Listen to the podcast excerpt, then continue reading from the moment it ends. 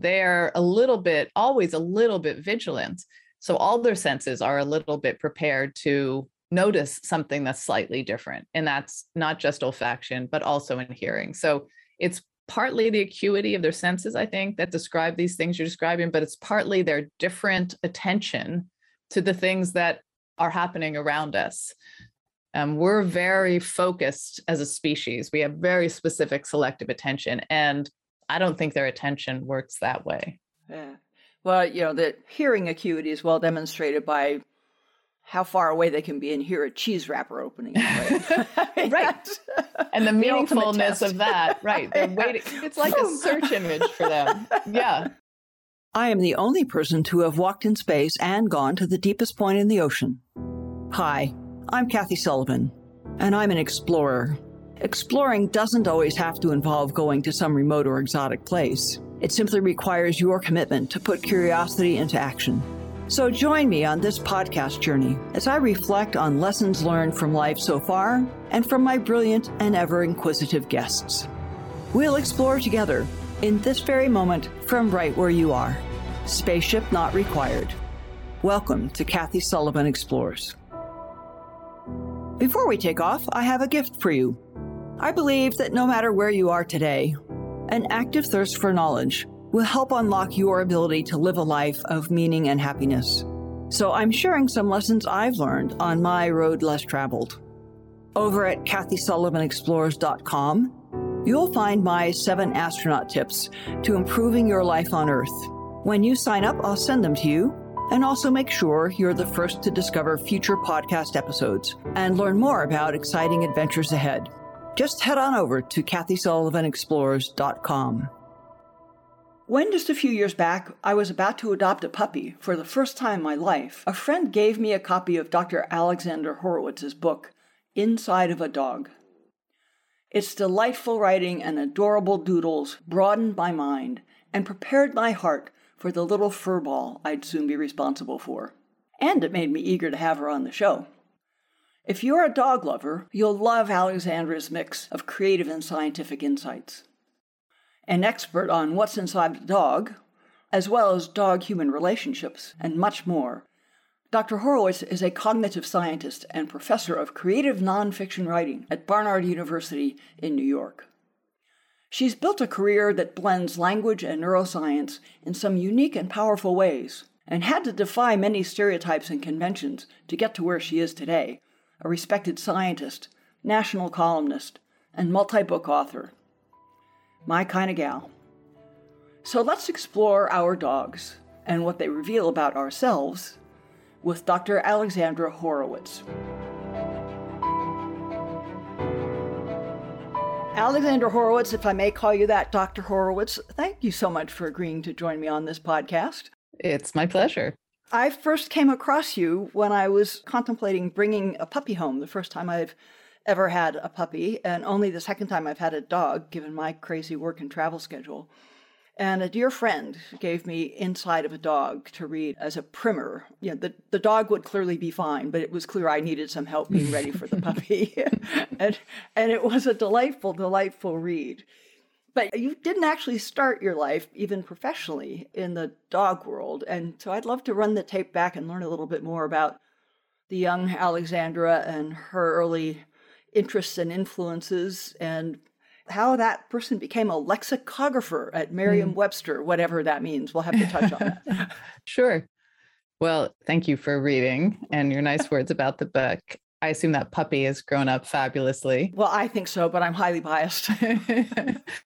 well, I didn't start, as you say, thinking I was going to be a dog scientist or writer on dog cognition at all. I did grow up living with dogs, though. I mean, there were dogs in the house. And I think maybe the kind of root of my philosophical and scientific interest in dogs was just a kind of special sensitivity I had towards dogs when I was young. In other words, not something I think that's so unusual to me, really, in fact, is quite ubiquitous among children. I mean, why are all our books featuring animals as protagonists for children? Yeah. It's because it, kids care about animals and are interested in animals. And I feel like I just never lost it. Right. And then I found ways in which I could more deeply pursue that question rather than just have the enjoyment of it. But in a way, I think that's where all of this started is just living with, you know, Heidi and Astor and Barnaby and the various characters who were in our house and and wondering about their lives, right? And then not really ever getting a good answer to what they were thinking or what they felt or what they wanted and leaving that but coming back much later and realizing that actually you know you can bring science to those questions and becoming a scientist but yeah as you say there are a lot of little side paths along the way and it was not linear at all. Were you a city kid a suburb kid country? i grew up in colorado in the foothills of colorado so pretty rural suburban and yep. i went back to school uh, for college at my birthplace and my dad's birthplace philadelphia and i really do like living in cities.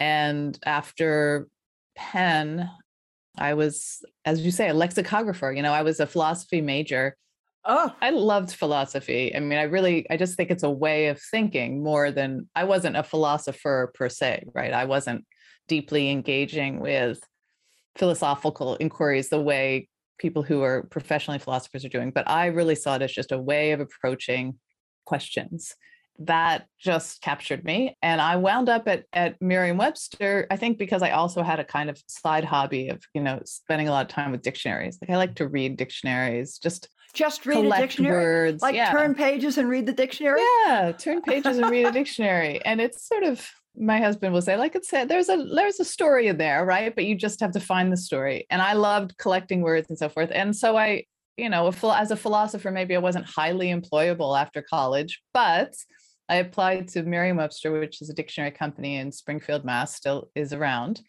And they hired me as a lexicographer, which is a definer. So I was one of the definers for the 10th collegiate dictionary. But there was a ninth collegiate dictionary. So, what yep. new things need to be defined to create a tenth? Oh, all sorts of new things. Oh, yeah. There are all sorts of new words. So, words are kind of simmering and then bubbling up and then reaching sufficient consciousness that people want to look them up in the dictionary.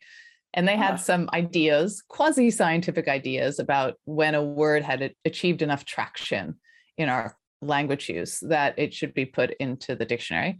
So you would gather citations of words in use in, in prose and written prose. Then eventually the definer would go and look at all those citations and say, oh, well, this is what this word means. So we'd define new words. We'd add new senses of other words. That's constantly happening since, you know, a word changes its meaning, has an extended meaning that it didn't have before.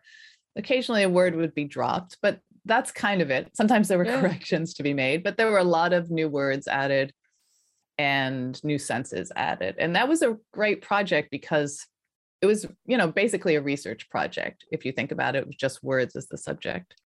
So the definitions came largely from context and usage. Yeah. So what we would do when we're not defining is read profligately, right? Anything. It could be advertisements, it's the New Yorker, it's the insurance salesman's, you know, trade journal, it's everything, it's science, it's art, and noting words that were unusual, but mostly words that were kind of well used in the context. So the context revealed what the word meant in some level.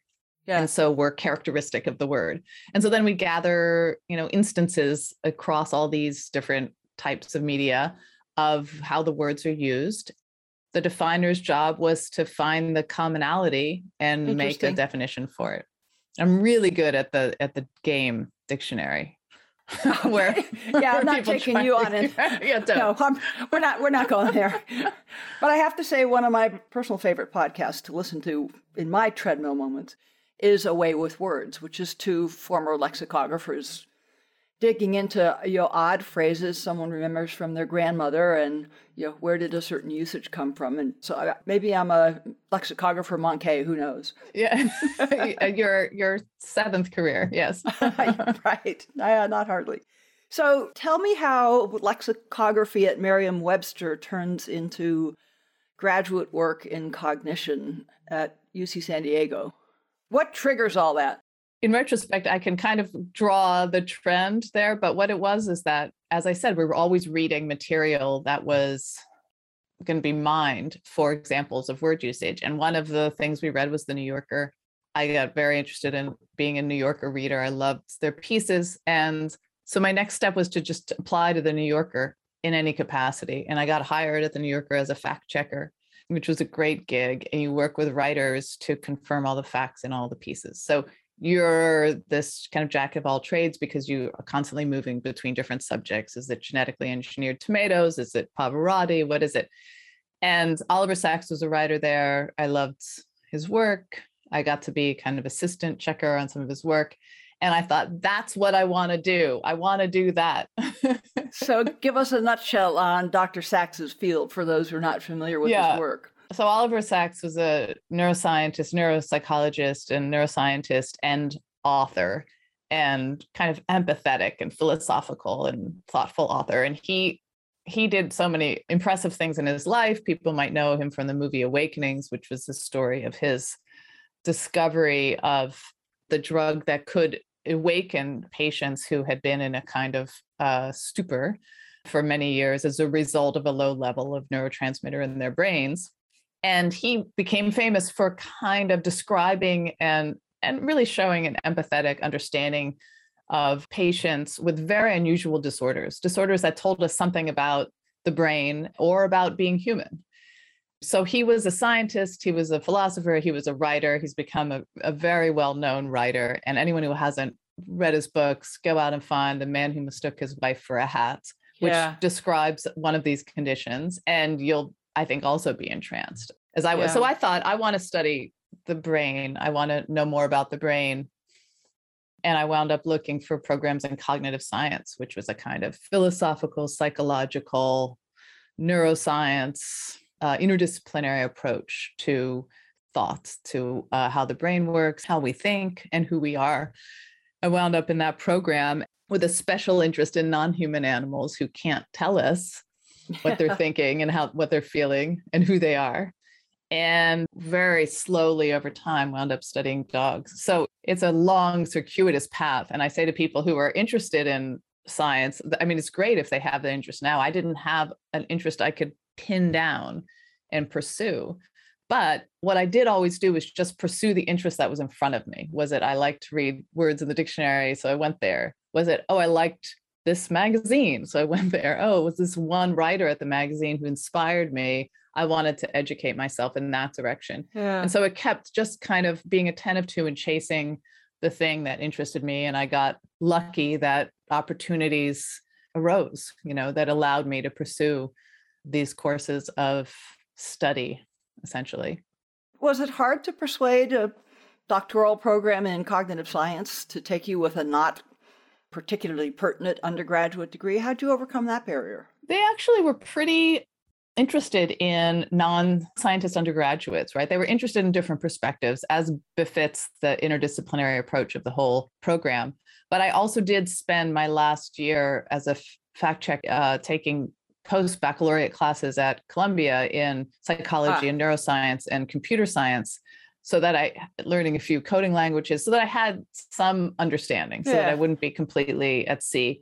And I think that was useful. It also honed my appreciation of what the program was I was going into, which I think is super important. A lot of people will apply, a lot of young scholars as undergraduates will apply to graduate school just sort of not really knowing what it's going to be like and not and just as the next step that's okay yeah. i guess but i mean the really driven graduate students were the one who ones who had some understanding of what they were getting into right it's not just an extension of an undergraduate yeah, degree yeah. in any way and had a real reason to go and so it did kind of help me firm up my reason to be in that kind of program well, it strikes me as using the Girl Scout principle. You also took the initiative to make sure you were prepared, or better mm. prepared mm. than you would have been if you just like you say, gone the next step right in. Yeah, yeah. You know, I've been a good student. Like I always, that's what school taught me was, you know, here the they were laid out sets of things you need to do in order to fit the brief, right? To complete the assignment. And then even when I didn't have assignments in front of me, I still viewed projects that way. Okay, let's yeah. lay out what the things are I need to do to complete this to get to the next step. And so yeah, I guess you're right. I did that there. Yeah you know, you talk about that transition a bit in Inside of a Dog, and I remember my reaction when I read it. You're welcome to debunk this paraphrase. Was uh, that you parachuted into you parachuted into a domain that was, you know, very much uh, dominated by male primates, both on the faculty and as preferred research subjects. And you talk a bit in Inside of a Dog about, yeah, but I don't particularly want to do apes. I'm really fascinated by dogs and got a lot of poo pooing about it's dogs. You know, we know about dogs. What's to know about dogs? We got dogs. Exactly. Tell yeah. me about that because what was your nugget of vision there that propelled you through that and let you persevere through what had to be a lot of pushback? I, I can't say, frankly, that it, I was so sure that it was the right thing to do. But I, and I started out thinking, yeah, you study non-human primates because they're our closest relatives. You study the big brain species because they're most likely to have brains like ours. And then I just wound up it was because of what I wound up looking at. Was I I was looking at a certain behavior that I thought was going to be revelatory about the animal's mind and that was play behavior. And the reason I was interested in play behavior was because in our development, play is just a huge social uh, skill mastering context. So we we play with each other to learn about other minds. We play, we learn the difference between real and pretend. We're playing with notions of time, roles of people, all sorts of things that we learn. There's all this negotiation in play. So we learn a ton in play. And I thought, in fact, we learn some of the most interesting things like our sense of self and who others are and the difference between ourselves and others, which we aren't born with. We kind of come to understand through interactions like play. I thought, let's look at play and non other non-humans and see if they too seem to have that appreciation of self and other. And you, know, all animals play. I mean, really, play is quite widespread across taxa, but they don't always play right when you want them to play, right? If you so if you're looking to study play behavior, you can't just poke someone into play like a researcher might do in a lab or expect that they're going to be playing when you come to observe them at the zoo or in the wild. As anyone who goes to the zoo knows, yeah. Yeah. Mostly they want to hide from you probably if you're watching them at the zoo. So and they can now thanks to the right types of enclosures. But I lived with a dog and it did take me a long time to realize I'm taking her out, you know, 2 3 times a day to play there is my playing animal. I should be studying them. I too had that bias that they were not maybe the interesting subjects of science because they weren't closely related to us and us big brained uh, species who we always hold up as the pinnacle of cognition and intelligence. But they were so clearly the right species in this case. And I did, I thought I had, you know, people, it was not obvious. People raised their eyebrows at me. But to their great credit, they were also able to say, all right, just convince me, like show me some examples okay, of yeah. play, see what you see in there. How is it connected to understanding of minds? And they were sufficiently convinced that they let me go on and do that research program and then eventually defend a dissertation entirely on on dog play. And this started with the famous pumpernickel who you feature in inside of a dog. Yeah. It's so nice that you know her, right? That people who've read this book know something about her. oh, I, I feel like I do. And I have to say, I'm going to invite you to amplify on this subject because it was one of the parts of the book that just made me laugh and dazzled me. And it sticks with me every time I take my little pups out for a walk. I think a lot of people, when they're taking their dog for the walk, it's like, oh my God, do we have to smell every other blade of grass? Hmm. But when my guys just are motoring along with their noses to the ground, I think checking out every single blade of grass, forget every other one. I keep thinking back to your description of Pumpernickel walking along that you used as the entree to talk about how extraordinary dog noses are. So give us a nugget of the, the wonder and marvel of a dog's nose. I mean, they're so much more extraordinary than our noses and we have perfectly good noses frankly. I mean we should smell more than we do but the dog's nose their nostrils work separately so that they can get different little pictures like stereo. Like stare so that they can experience smell in stereo right? So they know not only what a smell is but where it's from. They have the reason we can smell is because we have these cells called odorant receptor cells at the back of our nose. We have a few million and they have uh, you know hundreds of millions more olfactory receptor cells so not only can they smell more things but more types of things their entire snout is designed with these elaborate curvy bones in order to kind of not just warm the air and take out particulates, but to kind of hurry it along to the back of the nose to be smelled. And they also exhale through the side slits of their nose so that the air that's rushing in, the picture of the odor world that they're seeing, isn't exhaled out. Yeah. Just the way it is in our nose. If you know, if you have a smell in your nose you want to get rid of, you just breathe out, right? It gets the odor literally out of your nose. But they don't want to do that because it's their vision. So they exhale it through the side slits which allows them to have like a kind of circular breathing sort of olfaction. And that's the beginning of imagining their view of the world. Their anatomy is all designed for that. And if you look at your their behavior like you have, you see that their behavior also demonstrates this. They completely recognize each other through smell. They then know if somebody's been there through a smell that's laid on the ground after they've left, right? You know, when the person is no longer there, they know if someone's coming because of a smell that's coming on the breeze. So, suffice to say, I think they are olfactory creatures primarily. Yeah. So, you just touched on one of the other questions I was going to ask you. It's two things, and I'm going to phrase that as, as how do they know? Because I'm projecting on them, but I'm curious also as to whether knowing is what they actually do. But they sure seem, my dogs sure seem to know if we've been out in the car. By golly, they seem to know when we're getting close to home. Mm. Even in the car with the windows up. So I'm wondering what else are they cueing in on that might give them that sense? And again, even if we're, you know, sitting quietly inside on a, you know, winter's day with all the windows closed, I swear to goodness, they know when somebody is coming to their door. Uh-huh. people walk up and down our road all the time. That's fine. We don't care. You're coming to my door. They are on it, man. How does what is that? How do they do that? Right. I'll be honest and say I'm not entirely sure. I think it's a combination of types of perception.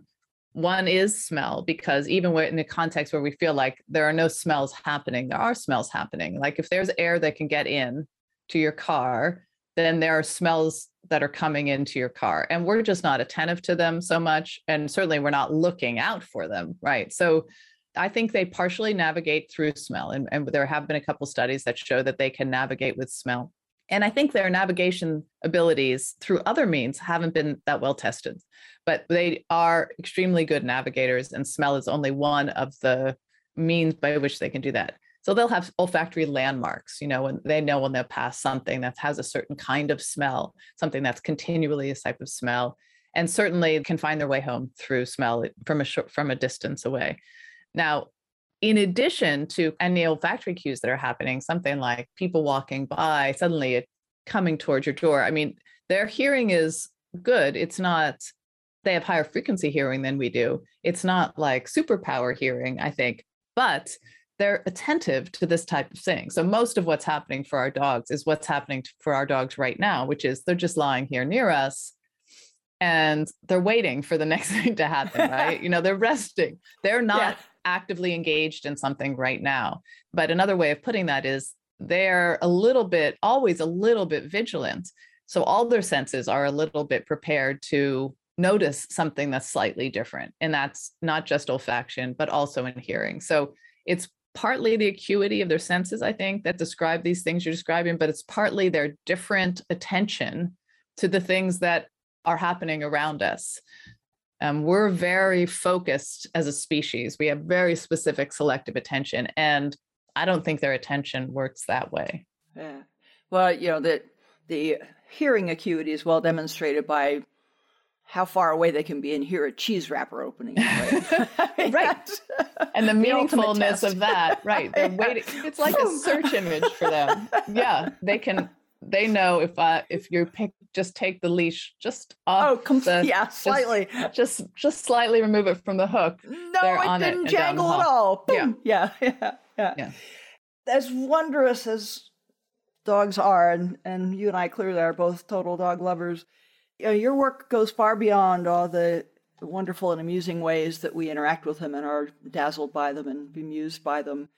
And there's some distinctly not heartwarming dimensions hmm. to our relationship to dogs. I was most recently reading Our Dogs Ourselves and came across this very blunt line that took me aback, which is not perfectly quoted, but that my dog has the legal standing of my sofa.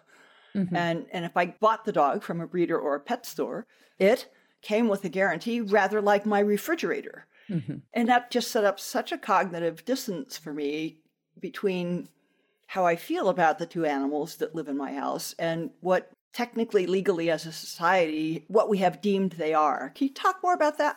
Yeah. And this is something that I've written about more as just over the years, as I've started thinking more and more about dogs and have researched dogs for a long time. I'm always dealing with dogs in society you know dogs who come to my labs come with their people come with their owners right they leave with their people we don't keep dogs when we study dogs and i live with dogs and I even test anthropomorphisms we make make of dogs. So I'm always looking at that nature of the relationship between person and dog. But over time, I've just became so surprised at the fact that while we consider them members of the family, something like 80 something percent of US dog owners consider their dogs members of the family, not just adjunct, not just sofas, not just objects. Not my refrigerator. No, exactly. And yet, the law treats them as things and they have the status of property. And this, you know, we hear about this in cases where something's gone really wrong and somebody's dog is is injured or, or even killed by somebody else, for instance, and you find out that that dog has a replacement value and the replacement value is the value as you said that you purchased them for or maybe if you got them from a rescue organization, right, what you paid to get them out of the rescue organization. So, and we think, well, that is incommensurate with this member of my family, right?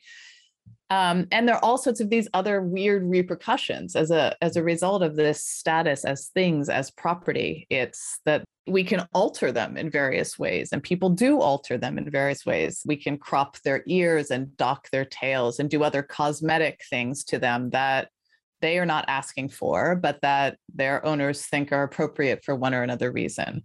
We usually spay and neuter them, although I have opinions about whether that should be all the time and who should do it. And that's that's where we'd get a lot of responses um, if we want a lot of negative yeah, feedback on the yeah. show. The view and practice in the United States is not a universal common practice. Absolutely even in among the developed nations. That's right. There are a lot of different opinions and there are lots of ways to think about it, which I think is yeah. is useful for us to think about. You know, they can be sold, right? I can sell my if I have a valuable dog, I can sell my dog to somebody else. Uh, somebody could take my dog as a payment for a debt. You know, all these weird things about their being objects. And also, they don't have any rights of any sort. So, right, they can be injured in various ways. And there's no compensation for that, right? There's we have the yeah. right to do with that property, like you could do with your sofa. You can sit on it, you can throw it out, you can, you can give it away, it, you can give it away, you can abandon it, basically. And most of those things you can do with dogs as well. And that's very strange. And I and I've written about it because I want to, I want all those people who are so interested in the minds of their dogs, and rightfully so, I think, who read that first book of mine to also be thinking, well, shouldn't our law reflect what our culture feels about these creatures, which is that they are interwoven into our lives. They're not just objects that we consider property and that we should buy and sell and otherwise not be concerned with. They are sentient beings who are meaningful in human life. And are is the moral and ethical fiber of our law up to that standard in a sense? Yeah, I think it has to catch up with us with things that we already know. And it's surprising for people to hear, in fact, that dogs are property. And sometimes they'll say, well, yeah, yeah, you know, I mean, of course, what else are they going to be? And there is a big debate about how you could change that status. But I think it's a debate we should wade into, not just forget about. Yeah, it really surprised me. I maybe vaguely knew it, but you brought it to the foreground in a way that really had a huge impact. Another point you make in in Our Dogs Ourselves that I'd love to have you explain. I'm just a geologist. I'm not sure I understood this. Is you say the behave you're talking about the behavior of dogs, and I think getting at trying to get at what's the native behavior of a dog of any mixed or pure or other breed. Is there intrinsic behavior, and mm. how does that relate to the behavior that the dog is manifesting? But the line the line you had that was so great was that behavior emerges from that precious set of genes waltzing out the door and into the world. And it made me wonder is it your sense that the nature nurture balance or blend is similar, same for dogs and humans? Yeah. Oh yeah, absolutely. I do think it's it's similar for dogs. They are a genome which has experiences, right? As soon as the genome manifests itself in an organism, creates an organism, the organism is interacting with the world. And however complex those experiences are, we want to think that they are, the flatworm and the dog and the human are all having experiences, meaning like they're interacting with the world and getting responses from that. Responses that are going to be mediated by the level of complexity of their sensory receptors and how how cognitive they are. But nonetheless, in all cases, they're interacting with the environment and it's going to change them. And that's how it works with us as well. So I don't think there is any important difference there. Interesting. And then you also talk about in the lots of fascinating things I found in society's relationship with dogs back to the move towards pure breeding and the move towards dog shows and sort of the development of the industry, which I had I don't know if I was more surprised that it sort of dates back in the United States to the Prohibition era or that it went even further back in Europe. But you talk about dogs as, as canvases on which we paint our biases, preferences, and identities, and, and how that manifests over different breeds and what we think of them and how we our presumptions about them. It's it's a really interesting point to pick up on. I mean, I think it, it manifests in a couple different ways in how we breed them. In other words, we do breed dogs, which on the very basic level, we like the look of in some way, right? And there are lots of tendencies that I could talk about that lead us to like the looks of certain things rather than others. Like we like the looks of things that look sort of like babies, for instance. That seems to be something that's roughly human on average. But then in some breeds, the standard, in the breed standard world, likes the pushed in face or likes the very that's right. jowl. That's right. Right. And so we breed in things that we like all the time and often to the dog's detriment, to the dog's severe detriment, right? With these very flat faced dogs are maybe wonderful dogs. That that's not the point I'm making. It's that they often have severe health problems and difficulty just in day-to-day existence, you know, breathing, for instance. Yeah. Um, some can't be birthed but by cesarean section because the heads are so big because we like dogs we that like have the big large, heads. Yeah. So we we have literally bred in to dogs over time and probably since the beginning of our interactions with what we would call dogs or proto dogs, we've chosen the ones we like the looks of and like let them survive and bred them and then discarded the rest in whatever way. And we're still doing that, which is fascinating to me. But also with other traits like the terrier's trait to dig and the retriever's trait to chase and fetch. Yeah, you know, we have bred in a lot of functions that we like in dogs as well, but we're doing that less now than we were at, at some point in the past. And initially, there weren't these, as you mentioned, there weren't these what we now would call purebred dogs. That's a very recent Victorian era invention to have inbred dog lines to kind of separate a dogs based on their look and maybe function um, from each other where all of them are related to each other back to maybe the 19th Forever, century yeah. in the oldest cases. Before that, they would have been bred for function. The dog who's the really good partridge flusher would be bred with a the one down the way the, who's also really great at partridge flushing and and that's how you would get a dog that probably did have some physical characteristics that we would recognize in say pointers today but yeah. wasn't bred intentionally with right with other members of the same lineage it was for function but we we really are doing that less and there is some conversation among my colleagues when we talk about well how should how would we recommend breeding go forward from our vantage point and perspective on it? And we think well we should be breeding dogs to be to be what we're using them for which is companions. Dogs are not usually prepared to spend a lot of the day alone which is happening less now but certainly to be able to be okay by themselves. They're social creatures, but that's what we're mostly doing with them. Yeah. Many of them have a lot of tendencies and urges as a result of past breeding that isn't that useful in my urban environment. My terrier and her enthusiasm to dig and chase things is a little more chaotic than with my other mixed breed yeah. dogs who don't have that who don't have that ancestry. Hard to express abundantly in, a, in yes. an apartment in New York City. That's right. It's it's more difficult, and so should we be breeding? If we were going to breed for function, we ask, oh, should we be breeding for the thing we're asking them to do, which is basically to be quiescent and hang out with us, love us, and be responsive when we look at them. If I if I want to make it seem yeah, very that's, dry. That's about the right profile. yeah, yeah. You go on at some length about the where the notions of breeds came from, and both sort of the biological and the social construct of that, and and which breeds at, at various points in time have been cherished and revered and prized, and which have been maligned. We've got, you know, in our society today, you know, the pit bulls often are sort of top of the heap for the maligned dog. Wasn't always so. Others have held that place of honor in the past.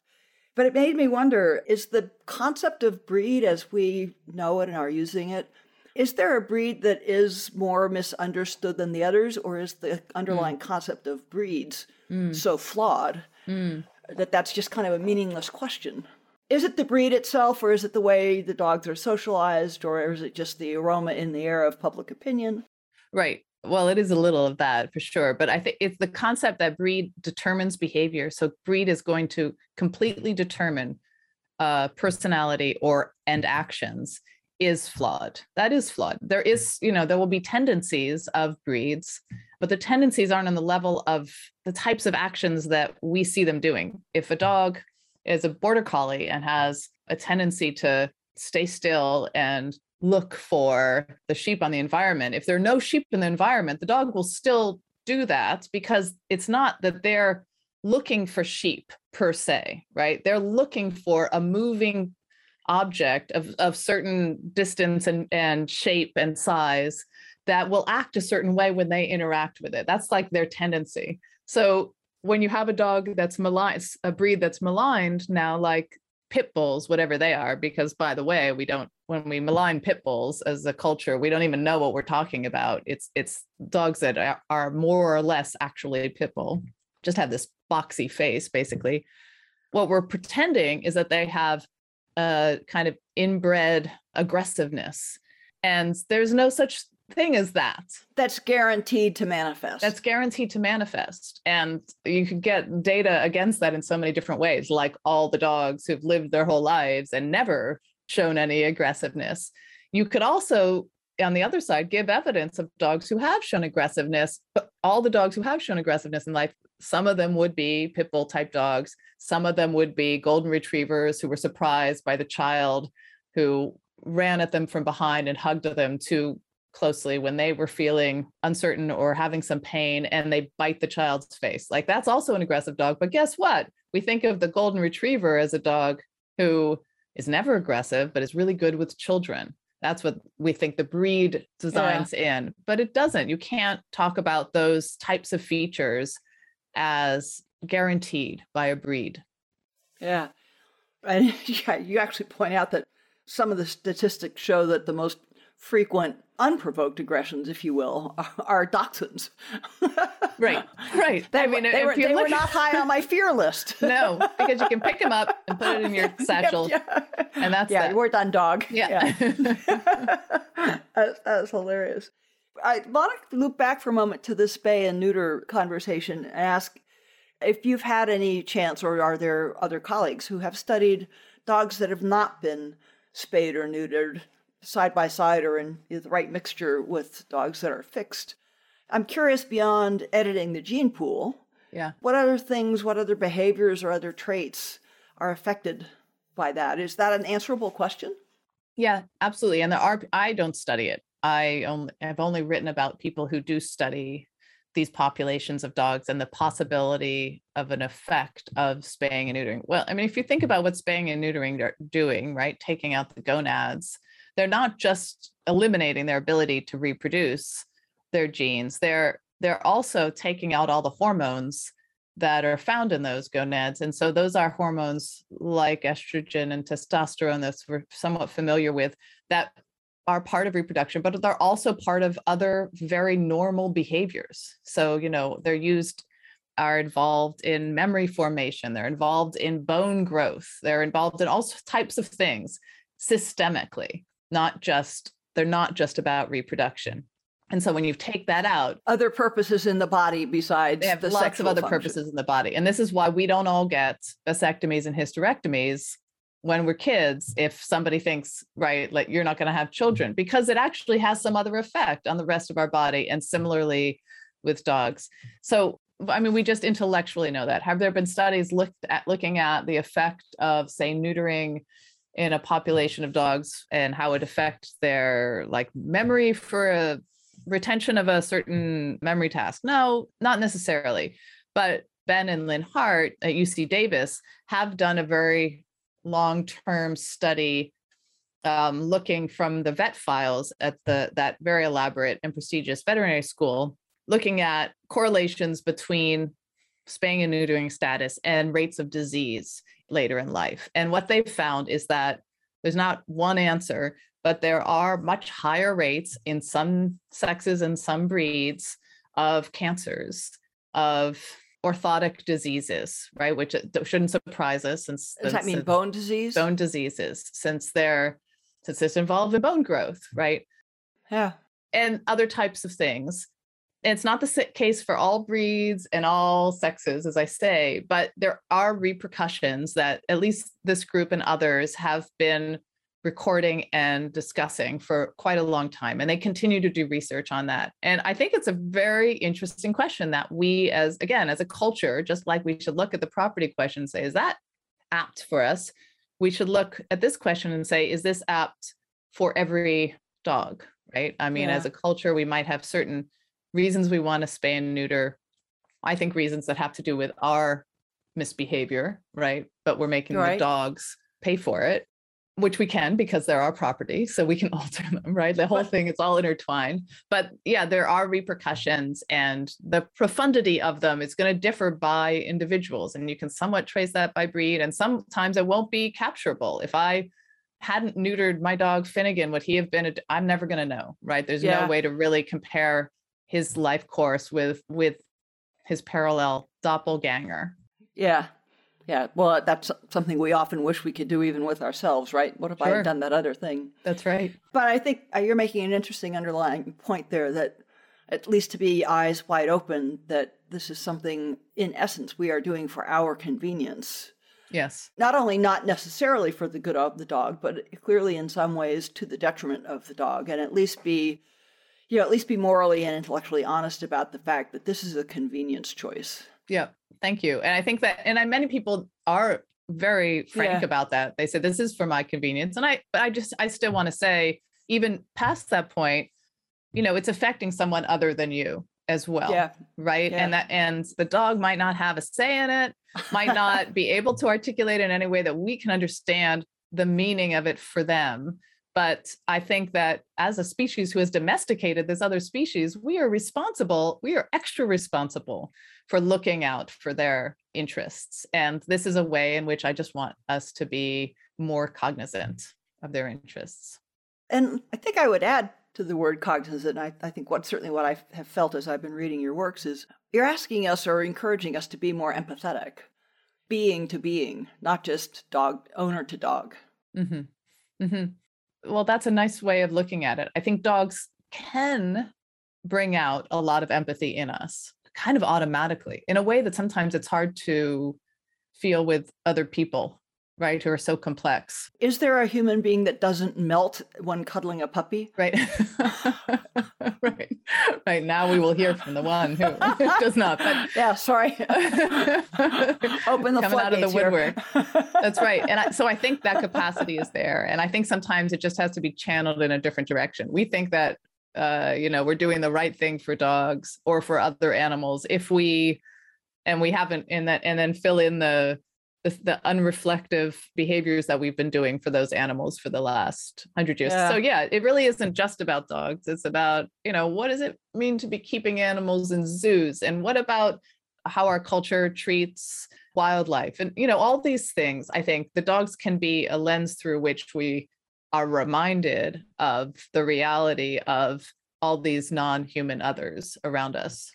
And even non animal lovers. I mean, doesn't it get ultimately to the question of, of humans and nature and yes what what humans and everything else there's sometimes I hear this idea that we're like we've transcended as a species, humans have transcended evolution, right? That we are somehow completely outside of nature. I mean, I think the coronavirus is a great example of how, like, look, actually, we're we're just as susceptible, and not to big-brained, mightier forces, which we seem to think was so important, but but to just like a highly evolving, very adaptive virus.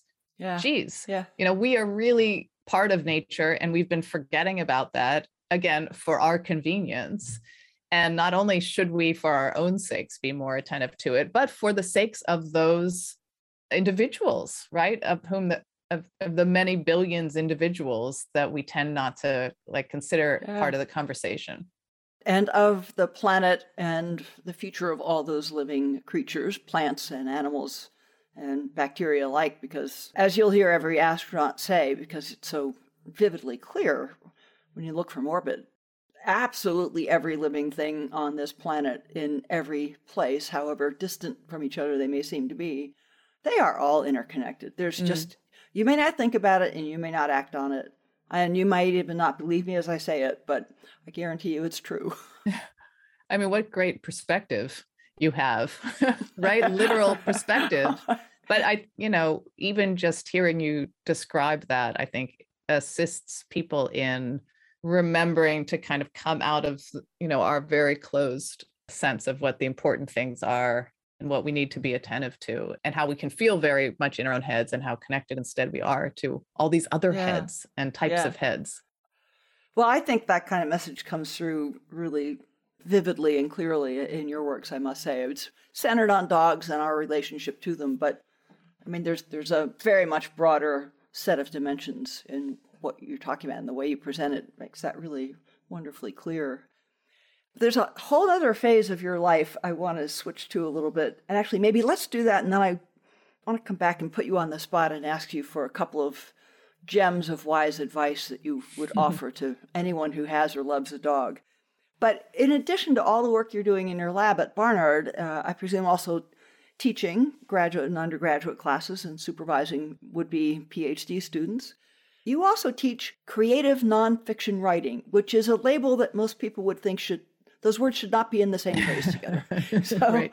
tell me more about that and how you came onto it and what is that class? How who are you helping and what are you helping them do? Yeah, I mean, it's in the English department. I I was asked by one of my colleagues to propose a class based on my having written several books, which basically I think come under this rubric of creative nonfiction. Although I didn't think that's what I'm writing, but really all creative nonfiction is is using kind of the mechanisms of fiction, of story, of character, of scene development to drive a nonfiction narrative. And you know, so many it, looking back, there are lots of people who wouldn't have thought of themselves as creative nonfiction writers who really were, right? What they were doing is telling a great story about facts. And so that's what it is. And in fact, I've taught two classes. One was called Making Facts Sing, and it was all about taking Making people, Facts Sing? Yes. I love it. It was all about taking what people thought of as very dry scientific facts, especially, and trying to make an inspired narrative out of them. And so these were things where people were not, unlike me, where I write about, when I write about dogs, I'm in the field, I'm familiar with the research. It's not super complicated research either, but I get to be the kind of translator of that in my works. I was asking students to take, to enter a field that they maybe just found really dry, you know, and boring, or maybe even a little bit uncomprehensible, you know to enter that field find a little bit of information that they could hook onto and try to tell a story about it that that engages them and others. And so that that class has was fabulous because you get people really reaching outside their comfort zone not just writing about again taking a perspective other than their own trying to imagine outside of their ideas. And especially at barnard's women's college getting women who, which already has a lot of strong scientists and people who women who will become scientists but getting them to be comfortable saying, you know, like I, I don't like chemistry, but now I'm really interested in finding something in there that I can like. And I think that approach is not just a writing approach that's useful, but it's a kind of life approach that's useful. And the other class I teach is called New York in 10 Objects. And we, again, we take a quotidian, really ordinary object and we try to create compelling narratives around them. And these are objects that are characteristic for New York because we're in New York City. And it's also an audio, it's also a podcasting oh, class. Oh, cool. Yeah. yeah. So we learn production skills and how to tell an audio story versus a prose story. And of course, as you know, they're very different. You can't yeah. just read what you've written and have it come off as an engaging audio story. So they're again working with sort of dry facts, you know, but they can always find some through it or of it, they can find some compelling narrative. Very cool. Very cool. Well, I can tell you a personal story of making facts sing is I detested chemistry in high ah, school. there you and go. started college as a foreign language major and, and switched to science. And the mandatory freshman chemistry class was told in stories. And I won't give you the, the long version, but I can remember to this day the professor wrote six little cryptic things at the top of the blackboard and proceeded to tell us the story of how chemistry had made that possible. One was ironing a shirt, and one was a greasy spoon, for example. And it was just, you know, the scales fell from my eyes, and I loved chemistry. It was that's fantastic. Complete that's just, turnaround. That yeah. that professor deserves some kind of call out. Oh, seriously. yeah. And I would say, Inside of a Dog was incredibly informative from a scientific and factual point of view and utterly did not read like an incredibly informative fact fact laden book. So you you clearly you. have this down pat. Do you do the doodles by the way? All of your books are decorated with these delightful yeah, doodles of dogs i do. those are my doodles. And i still feel always every time a little bit embarrassed to be putting them in the book, but also like I want books to have this other dimension, right? Of a little bit of levity and whimsy. whimsy. Yeah, I mean, yeah, yeah, a smile on your face every time you turn the page. Thank they're, you. They're absolutely delightful. So we're close to time here, and we ought to come to a bit of a wrap up. I often do a little bit of a lightning round with my guests just for giggles to throw some completely different things into the mix. And if you will indulge me, I'll do yours. Absolutely. I probably can skip the one about dogs or cats because I suspect it's something between dogs and both. Beatles or Stones? Stones. Ah. If you could go back in time, is there a period you would go back to? Middle of the 20th century. Because? I just feel like we want to run it again a little bit better. I love it. What's your favorite junk food? Well, I, I was immediately, I'm going to tell you my first immediate thought, but I actually haven't had it for 20 years, which was Cheetos. I just love it. That's the first thing that came to my head. So I'm going to stick with it, even though I haven't had it for 20 years. Oh, yeah. Come on. Why not? Same vein, dark or milk chocolate? Milk at heart, but dark is what I eat. uh, got a favorite holiday?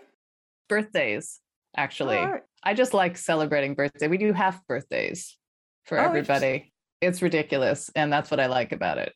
Oh, that's very fun. My favorite celebration is practice parties. Practice party. Yeah, like a practice on the 29th of December for New Year's Eve. So you have oh, multiple, multiple toasts and make sure you get the timing right when the real midnight. I stole yeah. the idea from a friend, but I love That's it. That's great. Yeah. And I guess closing points what two best pieces of advice would you give to someone who either has a dog or is thinking of getting a dog? If they have a dog, I think the most important thing to do is let them sniff as you you won't be surprised by that. But the, realize their dogs live in olfactory world and that's like that's how they see the world. To not let them sniff is like i say driving past the grand canyon and jerking their head away right? Not letting oh, them see. great, great visual metaphor. Right so that's important and that means all the things let them sniff all the things. It's rewarding. And the other thing if someone was thinking of getting a dog i think would be to not be i mean i would say get a mix. I love mixed dogs because what helps with a mixed breed even if you love a certain breed which is great is that you don't have preconceptions about who that dog is going to be. So you let them be who they are right? And remember when you get them they don't know about human culture and what you need or want from them, what you expect from them. They're trying really hard to, but they don't come in knowing that you don't sit on the couch or eat food off the table. So patience is due. I think it's easier with a dog where you don't already have some expectation of who they're going to be because you know somebody has said this dog is going to be um, just going to be a great running companion and it will be quiet and sit at your feet while you're working. And then if they don't, you feel like they're wrong. They somehow are like a lemon, right? but yeah. they're not. They're just who they are. And so let them be who they are. Who are your current dogs?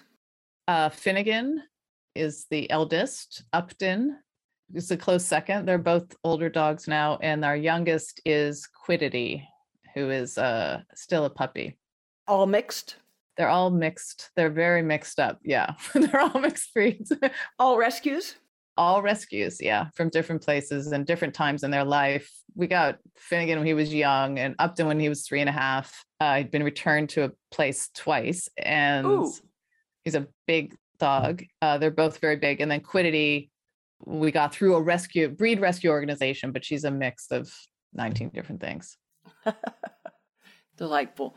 Well, I'm relieved that my two have stayed quietly asleep on the floor beside me, and we've. I'm kind of sorry I didn't get to meet them though. well, we'll solve that. I'll bring them up okay. to camera as we close the interview. But I've every now and then had to redo bits of a podcast for the clicky clacky of dog nails on the floor. That's a great jangle. sound. Oh, that's a great well, podcast sound. That could be like a theme theme song. A purist sound engineer tends to feel it's a blemish on their skills. I understand. I'll accede to that. Well, Alexandra, thanks for all you do to help us understand and know how to love dogs and your delightful books, and for again joining us today for this very fun conversation. And it's been a real pleasure, Kathy. Thanks. Thanks so much for joining me on today's mission. For more solo shows and deep dives with incredible guests, along with all the ways to get the podcast and much more, head over to KathySullivanExplores.com.